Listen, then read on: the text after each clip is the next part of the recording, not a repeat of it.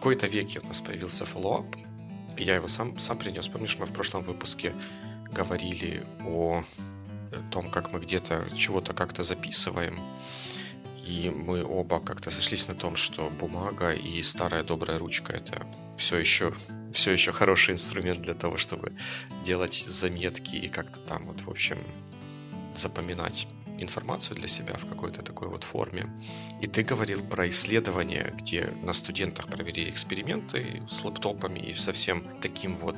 И показалось, что те, кто писали на бумаге, было делали это намного, вернее, как не, не делали на это намного лучше, а результаты у них получились намного лучше, чем у тех, кто просто в лэптопе это да, делал. было дело. Просто это называется на ловца и зверь бежит. Вот где-то в тех источниках, которые я читаю, вылезла статья в таком популярном среди интерпренеров американском журнале Inc., которая озаглавлена Want to take better notes? Digital laptop for pen and paper says science.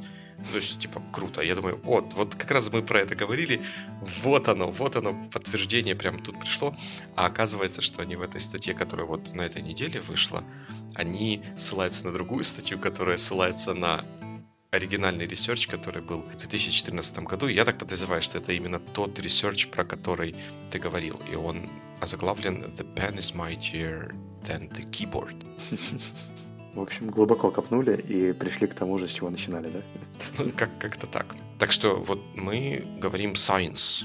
Когда мы что-то говорим, это science глаголит нашими устами. Особенно устами Вячеслава. Вот, а еще устами Инк. И вообще калиф- калифорнийские ученые — это почти как британские ученые, только из Америки. Я, я не знаю, там калифорнийские или не калифорнийские ученые. Мы в шоу-ноутс дадим ссылку, и каждый сможет для себя решить, насколько он этим ученым верит.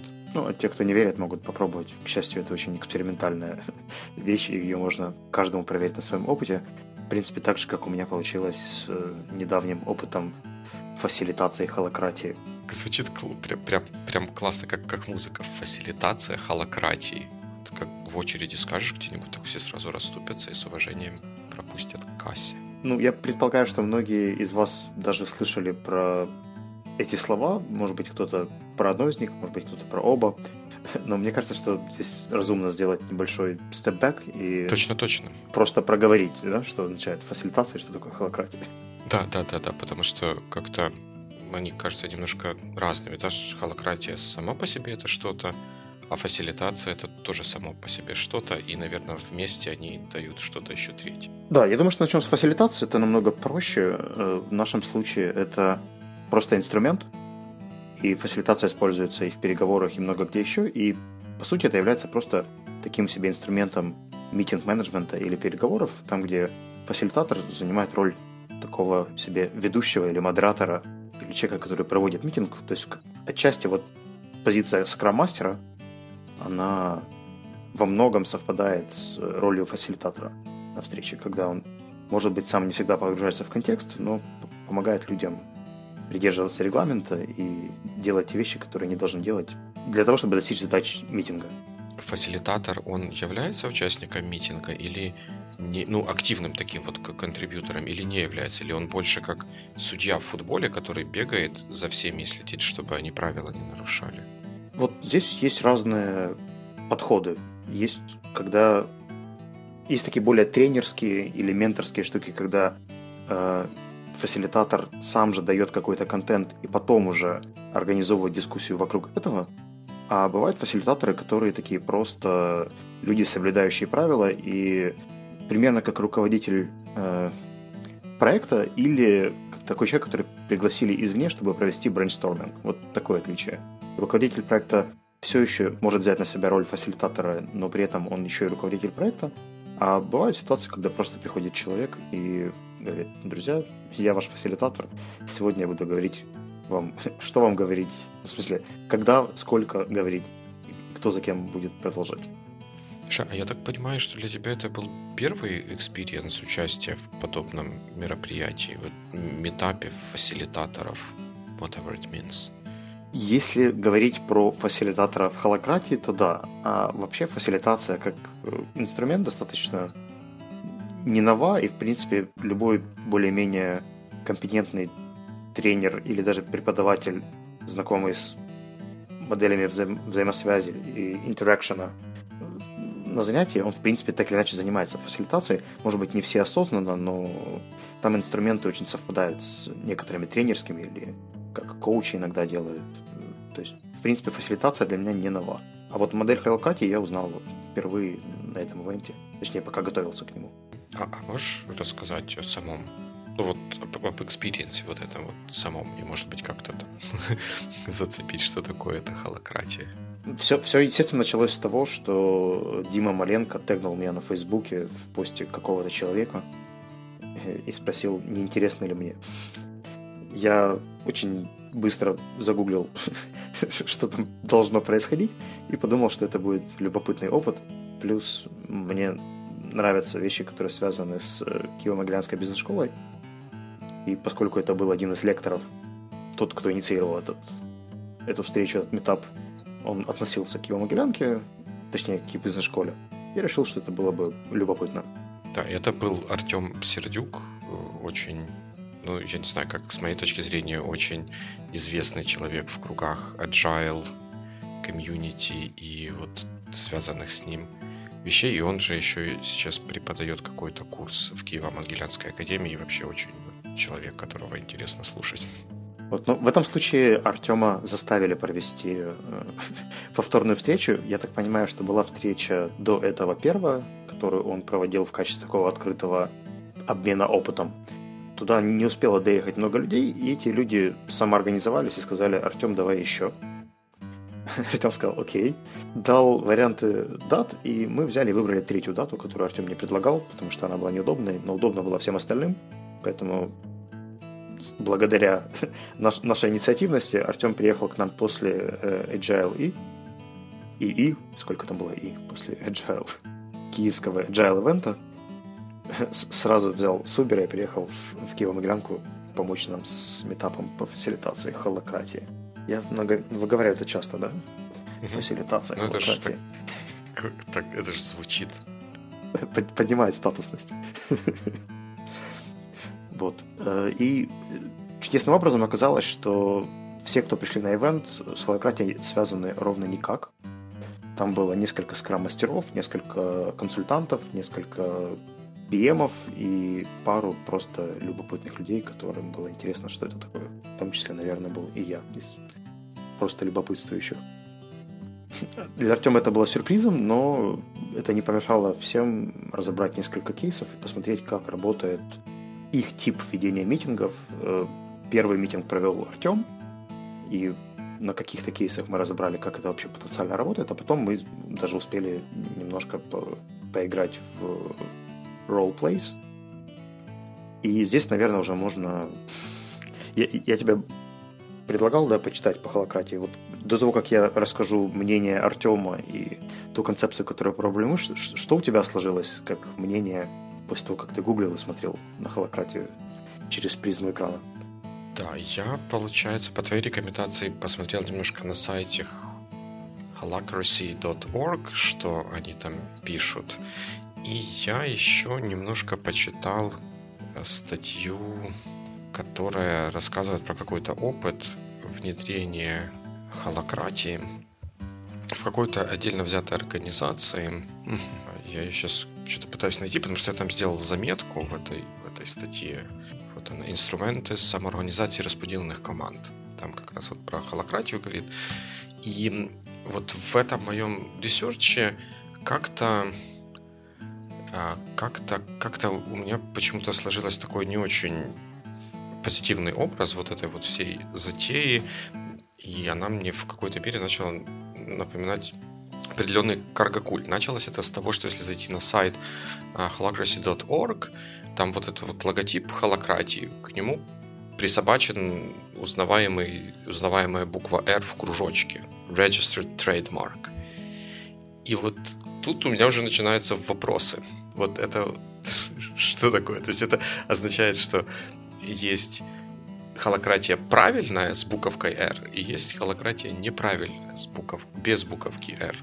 И те адепты правильной холократии перейдут и будут по, по голове давать адептам холократии неправильно. И плюс по некоторым описаниям, которые есть на сайте, именно на, на самом сайте официальном, у меня есть какое-то количество вопросов к тому, к тому, как это преподносится. И, наверное, будет правильнее про них поговорить, когда ты расскажешь, что это такое, чтобы, возможно, скорректировать мои какие-то знания или взгляд на этот вопрос. Вот справедливости ради стоит сказать, что сайт, естественно, не является копирайтом холократии в принципе. Это просто один из, наверное, системных и информационных ресурсов. Кроме этого, я постараюсь найти те ссылки, которые давал Артем на Хабр Хабр, там где тоже были небольшие статьи, но уже про опыт внедрения холократии как системы. Так вот, исходя из того короткого описания, которое давал Артем в начале метапа, холократия – это философия да, или концепция, когда компания уходит от должностей и переходит к ролям или функциям. И, соответственно, принятие решений также теперь принимается не, как, не конкретным менеджером, человеком или еще кем-то, а кругом. А, и большие изменения в компании, которые касаются структуры или принятия каких-то новых правил, в смысле policy, должны приниматься с помощью governance meeting. И вот именно эти governance meeting мы пробовали отыгрывать. То есть у каждого человека была роль или функция. Это, в принципе, означает, что вот если, например, ты выполняешь функцию э, технического директора, то ты мог бы также взять на себя функцию HR в какой-то момент на пару месяцев, если ты посчитал бы это нужным. То есть такое очень на самоорганизацию направлено, когда человек может выполнять одну, две, три функции. Э, ровно столько, сколько он считает эффективным, и столько, сколько он может делать хорошо. Может быть, это всего лишь одна функция или даже кусочек какой-то функции. Но в целом самый интересный концепт в том, что э, вся организация выстраивается кругами.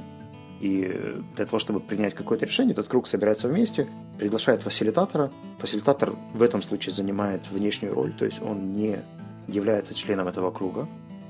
Э, он приходит извне и помогает провести встречу достаточно жестко, быстро, так, чтобы послушать предложения, решить те проблемы или напряжения, которые возникли там, с момента прошлой встречи, и найти какие-то решения их интегрировать в жизнь компании звучит значительно отличающимся от обычной практики организации работы в компаниях, особенно в больших компаниях. А зачем? Зачем нужно так менять? Какие проблемы это помогает решить? Я предполагаю, что здесь идет несколько уровней. Во-первых, это просто очень интересный способ принятия решений, потому что человек, который приходит с проблемой, как правило, э, предлагает свой solution – и достаточно быстро выслушивает все уточняющие вопросы, комментарии, правки и возражения, которые могут быть.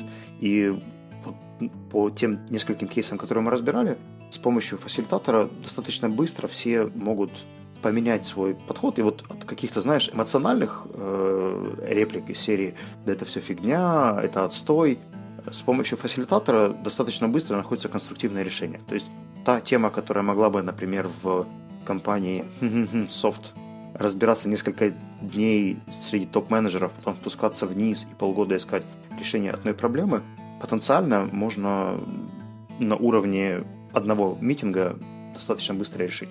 Ну, а, а можешь привести пример вот того, чего вы конкретно обсуждали? Вот первый кейс, который фасилитировал Артем, был о, если не ошибаюсь, тогда tension или э, боль была у продажников, которые говорили, что вот наши клиенты не ставят приложение, давайте мы что-то с этим сделаем. Весь митинг строился вокруг того, как все отделы сначала слушали предложение отдела продаж, как сделать так, чтобы клиенты начали ставить их приложение быстро и в срок, потом возражали и говорили, почему эта идея не сработает, а потом ее интегрировали и пытались улучшить так, чтобы она устраивала всех, кто присутствовал на этой встрече. И где-то за полтора часа мы, в принципе, нащупали все точки боли, и то решение, которое было принято, оно устраивало все стороны этого конфликта или этой ситуации. И там было решено, что продажникам будет добавлен еще один человек, у которого будут новые компетенции, условно говоря, веб-мастера, который мог бы это делать с ними, когда им это нужно. в их круг попал еще один человек, они немножко изменили свою команду и немножко расширили полиси. То есть они там сделали какой-то срок, за который они должны это сделать. Очень было эффективно, очень здорово, а если бы это не фасилитировалось, то это, в принципе, могло бы превратиться в такой, знаешь, holy war, когда э, финансы хотят это блокировать, потому что это дополнительные зарплаты, служба безопасности хочет э, на все наложить вето, чтобы никто не выходил с э, софтом, и по-моему, еще какой-то отдел тоже очень активно... А, HR говорят, что это там дополнительная нагрузка на вебмастера, и это будет unhappy, потому что люди и так увольняются. Но с помощью процесса фасилитации очень быстро от эмоций и от фразы «это все ерунда, это не сработает», мы перешли к э, достаточно конструктивному обсуждению и нашли solution, как поменять структуру компании, чтобы это перестало быть болью. А как, как вы в такой ситуации разобрались с возражениями тех же финансов, тех же HR, ведь той же службы безопасности, о которой ты говорил? Это самый интересный вопрос. Э, дело в том, что в формате фасилитации э, человек, который проводит митинг, он предлагает не просто возмутиться, но также предложить пути интеграции этого возражения – то есть, если, например, служба безопасности говорит, что, ребята, это не сработает, служба безопасности сама же говорит, как нужно изменить это предложение, чтобы оно перестало быть для них опасным или сложным. И они предлагают это изменение. А человек, который его инициировал, говорит, там, да, это все еще решает мою проблему, мы можем внести это изменение как поправку, и это поможет и мне, и службе безопасности. Или же они должны были привлечь помощь круга и там, найти общее решение, которое решит сразу и боль продажника, и боль э, СБ. Потом, когда они интегрировали эту часть, они переходили к следующему, там, к HR. И говорили, окей, HR, там, ваше возражение в этом, давайте вы предложите, как э, вы можете, как можем это изменить, чтобы не травмировать вебмастера. Они говорят, окей, давайте зададим ему дополнительный payment и наймем еще одного человека. Они, да, да, хорошо, договорились, вас устраивает, вас устраивает. Финансы говорят, ого, как же мы так это сделаем? Они говорят, давайте мы этого человека там, возьмем из другого отдела, где он занимается ничем, просто переведем, все говорят, да, да, нас это устраивает. И вот когда нас нащупалось такое решение, то его принимали, еще раз тестили на валидность и давали в продакшн. Хм, звучит интересно, но не совсем понятно, чем это отличается от обычного митинга или от обычного подхода к решению проблемы, которая была бы в большой компании, где если бы я был вот этим менеджером этих сейлов, э, ко мне бы эскалировали эту проблему, и я бы собрал тех, кто, кого необходимо для того, чтобы эту проблему решить, и мы бы ее как-то решили. Дело в том, что здесь несколько вопросов. Да. Есть, во-первых, это решалось не только в кругу сейлов. Второй момент, то, что очень часто проблемы носят такой персонализированный характер. На примере второго кейса, который мы разбирали, там был конфликт между отделом финансов и отделом консалтинга, когда консультанты заключали там, какие-то договоры и не всегда уведомляли финансы о плане платежей. И вот у них была такая боль, и был очень большой holy war о том, кто же кого должен уведомлять, зачем информировать, как это замедлит, как это повредит консультантам и как это повредит отделу продаж. И вот когда этот митинг фасилитировал не Артем, а чуть менее опытный человек, который просто смотрел на него до этого час, а потом попытался воспроизвести этот механизм, то мы скатились в такую, знаешь, очень эмоциональную дискуссию. Оказалось, что у фасилитатора должен быть опыт пресечения всяких эмоциональных порывов, которые, ну вот если я вспоминаю, например, митинги, которые я вижу внутри IT-компаний, они очень часто переходят на личности, они очень часто переходят на эмоции, они очень часто отклоняются от одной проблемы и начинают обсуждать что-нибудь второе, третье, четвертое. И если говорить о результативности, то, ну, наверное, здесь пока не решается первый вопрос, к решению других вопросов никто не переходит. Более того, пока этот вопрос не решается так, что все в этой комнате согласны, что это валидный вариант, тоже никто никуда дальше не движется. И это происходит очень быстро, да, это не кардиналы, которые закрывают там, и держат, пока они не, не договорятся, а там очень четкий, понятный механизм, к которому, в принципе, если компания привыкнет, то, наверное, чуть меньше будет бла-бла-бла и чуть больше принятых решений. Хотя это достаточно болезненно для людей, которые, скажем, не очень mentally agile. По мере того, как ты рассказываешь об этом, как-то мое первоначальное впечатление начинает крепнуть. Ведь вот те проблемы, о которых ты говоришь, и те проблемы, которые они перечисляют в традиционных компаниях, они пишут вот там job description, плохо описанные, редко обновляемые и не всегда релевантные. А вот у нас есть роли, которые обновляются часто, и люди могут занимать несколько ролей. Зачем мы сравниваем какой бы... Ну, вернее, не то, что зачем мы сравниваем. Получается, что сравнивается плохой execution одной модели с идеальным execution какой-то другой модели. Ведь если бы мы вот эти job description апдейтили регулярно, если бы они были не imprecise, а наоборот precise и сделаны под отдельного человека, под конкретную его позицию, то у нас бы этой проблемы не было. Также вот как и с митингами, что, то, что ты приводишь пример, как то, что происходит в традиционных софтверных компаниях, но они просто неэффективно проводят свои митинги, неэффективно решают свои внутренние вопросы. Зачем нужно им пытаться сделать холократию вместо того, чтобы просто навести порядок с тем, как они принимают решения, как они проводят митинги.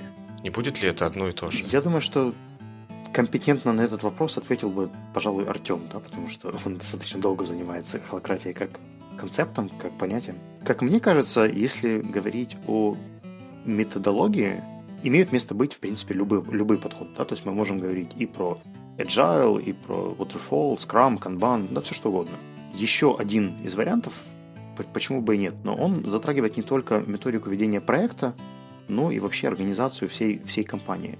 Мне кажется, что тебе сейчас достаточно сложно это представлять, хотя бы потому, что мы привыкли работать в украинских реалиях, где люди да, в принципе, наверное, во многих реалиях, да, то есть в тех же Штатах, да и много где еще, э, сотрудники, как правило, все-таки привыкли, что за, за ними есть какой-то менеджер, который принимает решения. Практика каких-то самоорганизованных команд, то есть команд, которые не привязываются к иерархической ступеньке, которые не зависят от э, job description, а в принципе готовы оперативно решать проблему, боль и брать на себя ответственность. Вот мне лично кажется, что с точки зрения ответственности и вовлеченности сотрудников, это намного эффективнее, чем хорошо поставленный процесс в там, аутсорсинговой или продуктовой компании, работающей по традиционной методологии.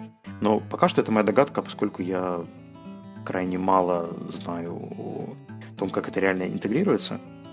Но как бы, если бы я на что-то делал ставку, то я бы делал ставку на вовлеченность людей, потому что, судя по той реакции, которую я видел даже на пробном митинге, люди, правда, очень вовлекаются, потому что понимают, что это их responsibility, и без них ничего не произойдет. Что, что в наших реалиях достаточно сложно, да, потому что ты, наверное, думаешь про каких-то э, lazy developers или ребят, которые индифферентны к э, менеджерс, менеджерским вопросам или каким-то другим теншенам, которые их не касаются. И это тоже имеет место быть, и тут наверное, нужно спрашивать у тех, кто пытался интегрировать холократию, как с этим да, Тут, ну, я скорее думаю не о наших реалиях, а просто как бы о силах, которые действуют на компанию или на часть компании в каком-то реальном мире. И я не могу сказать, что я полностью понимаю, как такая модель будет работать.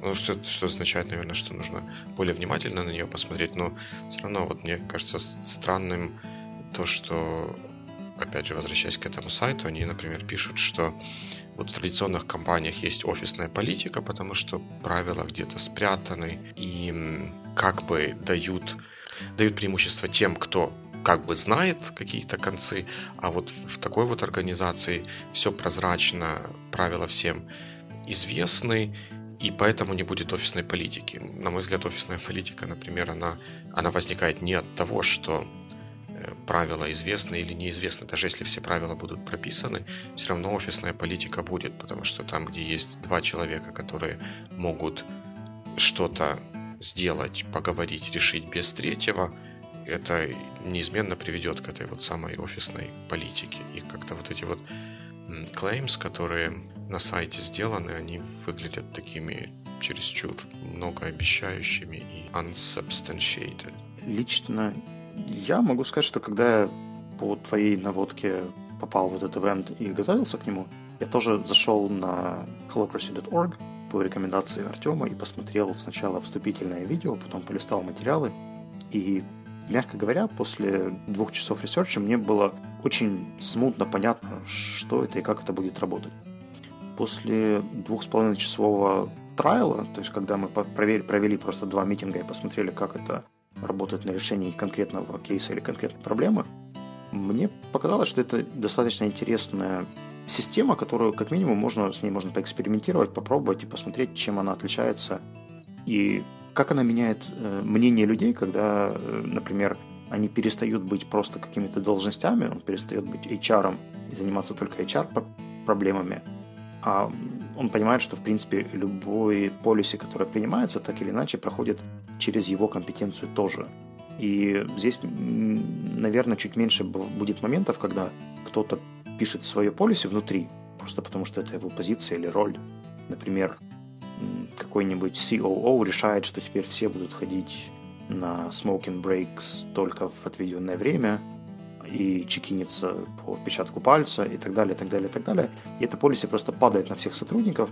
Не факт, что они даже читают его где-то в имейле, а когда это решение принимается кругом, обсуждается и проживается достаточно быстро, но интенсивно, то людям, наверное, еще и проще это принимать, потому что они частично участвовали в принятии решения по внедрению этого полиса.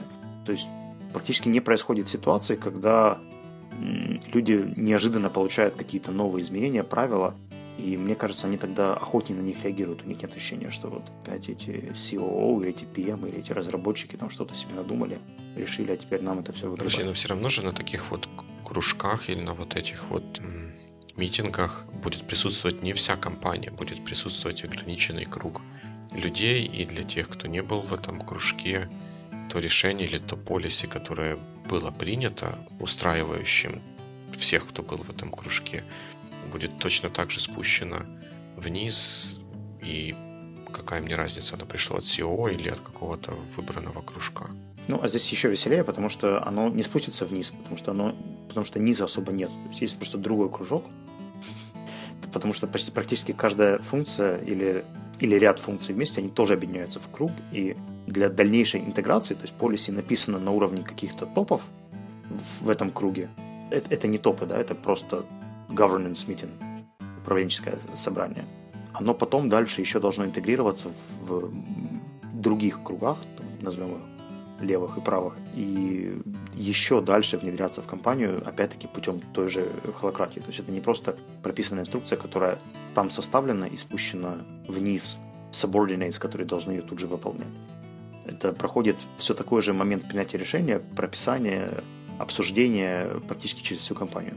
Но опять-таки это насколько я могу сейчас судить, да, я не видел, как это реально работает. То есть это такой немножко в другую сторону повернут, повернутый механизм change management, да, который не полагается на role power, а рассчитывает на то, что вот эти какие-то решения, которые принимаются, если они зацепляют всю организацию, они такими вот кружками по воде расходятся от того места, где был в воду брошен камень, да, и... Да, да, где, там, где возник теншн, этот теншн обсуждается, и дальше какая-то на него реакция идет вот этими кругами по всей организации. Интересно. Ну, это то, то, насколько я успел понять эту концепцию, вот исходя из там, тех часов, которые я провел, изучая и пробуя, как это работает в Киево-Могилянской бизнес-школе.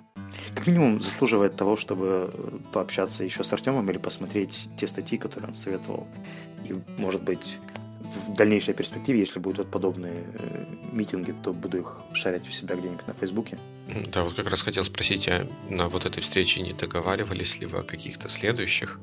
Или не звучала там какая-то вот информация про то, что такая деятельность будет продолжаться, чтобы тем, кому это э, кажется интересным, могли присоединиться и больше узнать о холократии и том, как ее использовать. Из того, что я понял, Артем Сердюк достаточно активно занимается этой темой, и даже на многих agile конференциях, куда он ездит, он ездит именно с э, этими презентациями, этими лекциями, и он такой евангелист э, холократии в Украине, и имеет также желание получить сертификацию Holocracy Coach. И я думаю, что если подписаться на его страницу, то можно явно активнее получать какой-то контент.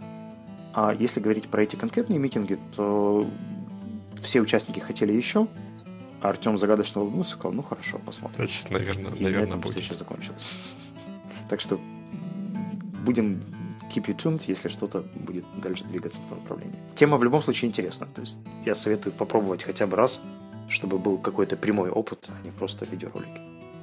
Да-да, и есть же в Фейсбуке группа, которая называется Holacracy Ukraine, которую ведет Артем.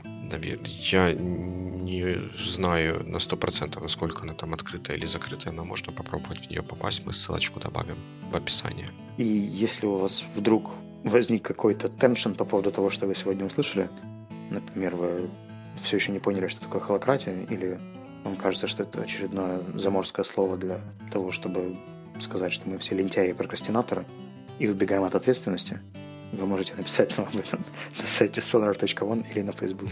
Да, нас в Фейсбуке нас можно найти по слову YoSonarOne. Вячеслава и меня можно там найти, если вдруг... Почему мы говорим «если вдруг»? Наверняка же кто-то из наших слушателей с этим уже сталкивался и может, или, может быть, читал какие-то статьи, которые были интересными, связанными с этой, с этой темой. Вот поделитесь ими с нами, потому что тема-то интересная, и хочется чуть больше разобраться, чтобы иметь возможность как-то более-менее сознанием дела говорить о том, что происходит. И даже если у вас прямого опыта с, с этим нет, то просто хотя бы поделитесь своим мнением. Например, вы поддерживаете скептического Дмитрия Маленко, который говорит, что это все очередная, очередной трейдмарк, или вы согласны со мной, что это может быть solution очень многих проблем украинских компаний. Я, по-моему, как-то в экстрим перевел нашу дискуссию, но в общем, напишите нам об этом. Точно. Спасибо, что были с нами и до новых встреч в эфире. Успехов. Пока-пока.